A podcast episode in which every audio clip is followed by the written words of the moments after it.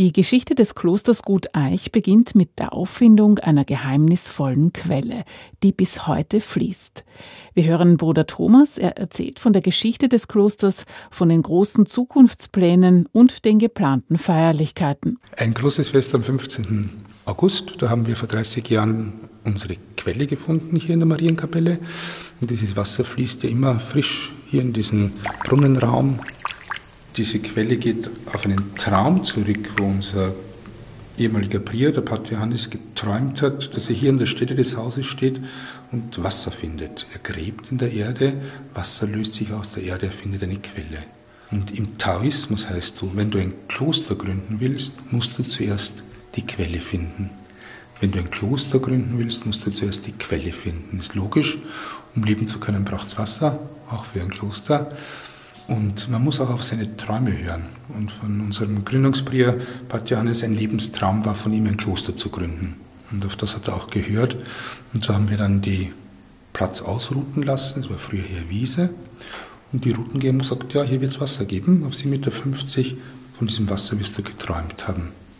Und dann haben wir mit der Hand in den Brunnen geschlagen und am 15. August dieses Wasser zutage befördert.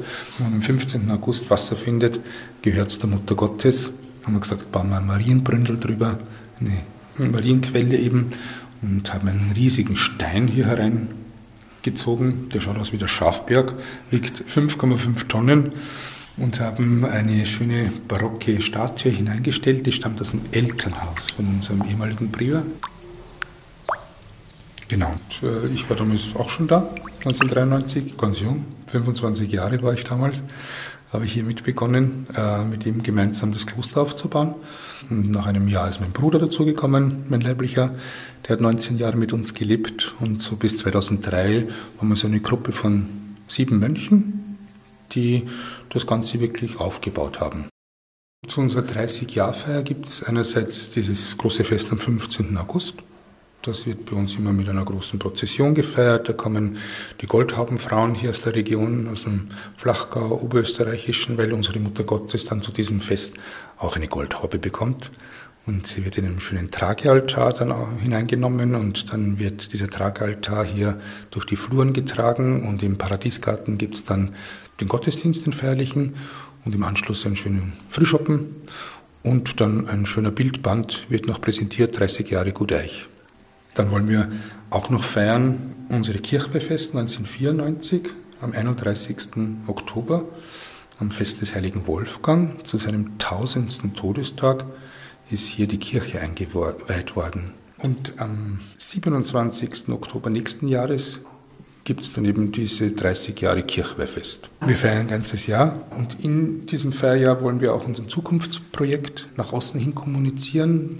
Europakloster Guteich 2030. Wir sind schon mitten in der Planung, Umsetzung, ein neues Kloster, eine neue Kirche, ein Gästehaus. Wohnen im Alter mit Pflege, also zwei Wohngruppen für Menschen mit Demenz auch einzurichten, weil das eine wichtige Herausforderung ist heute, auch am Land dann ein Mietwohnhaus, Wohnraum schaffen, der leistbar ist, weil das auch ein wichtiges Thema heute ist und da muss ein Kloster ganz klar Position beziehen auch. Und ein Stützpunkt wohnen, also Menschen eben mit Behinderung auch hier leben können und mitarbeiten können. Das ist auch Auftrag eines Klosters, dass man diese Diversität des Lebens einfach achtet. Eine neue Kirche haben Sie auch gesagt? Eine neue Kirche wollen wir bauen, genau. Was heißt jetzt? Das heißt also, die jetzige Kirche, in der wir sind, die wird immer Ursprungsort und Gnadenkapelle bleiben. Das ist jetzt schon, da kommen so viele Menschen zum Beten her und das wird auch bleiben. Nur die Gebäude unseres Klosters sind schon sehr baufällig. Das ist alter Seegrund, auf dem wir hier stehen. Und das sackt ab. Durch dass der Grundwasserspiegel nach unten geht, haben wir schon relativ große Probleme im Mauerwerk, mit dem Dach. Also wir müssen da in den nächsten 10, 15 Jahren auf jeden Fall was tun und wollen an einer Stelle ähm, hinterm Paradiesgarten, der eigentlich prädestiniert dafür ist, eben ein neues Kloster bauen für 10 bis 15 Mönche, ein Gästehaus bis für 30 Gäste und eine Kirche, das gut 200 Leute Platz haben. Das muss nichts Riesiges sein, aber wo man sich gut bewegen kann und auch wo der Dialog zwischen Religionen erfahrbar wird. Und dann wollen wir noch eine neue Produktionsstätte bauen für unsere Heilkräuter mit dem Slogan, hier wachsen ihre Heilmittel. hier wachsen ihre Heilmittel und zwar ein Gebäude, was in den Boden hineingeschoben wird und oben am Dach wachsen dann die Heilkräuter und drunter werden sie dann eben ausgezogen und äh, als Heilmittel dann hergestellt.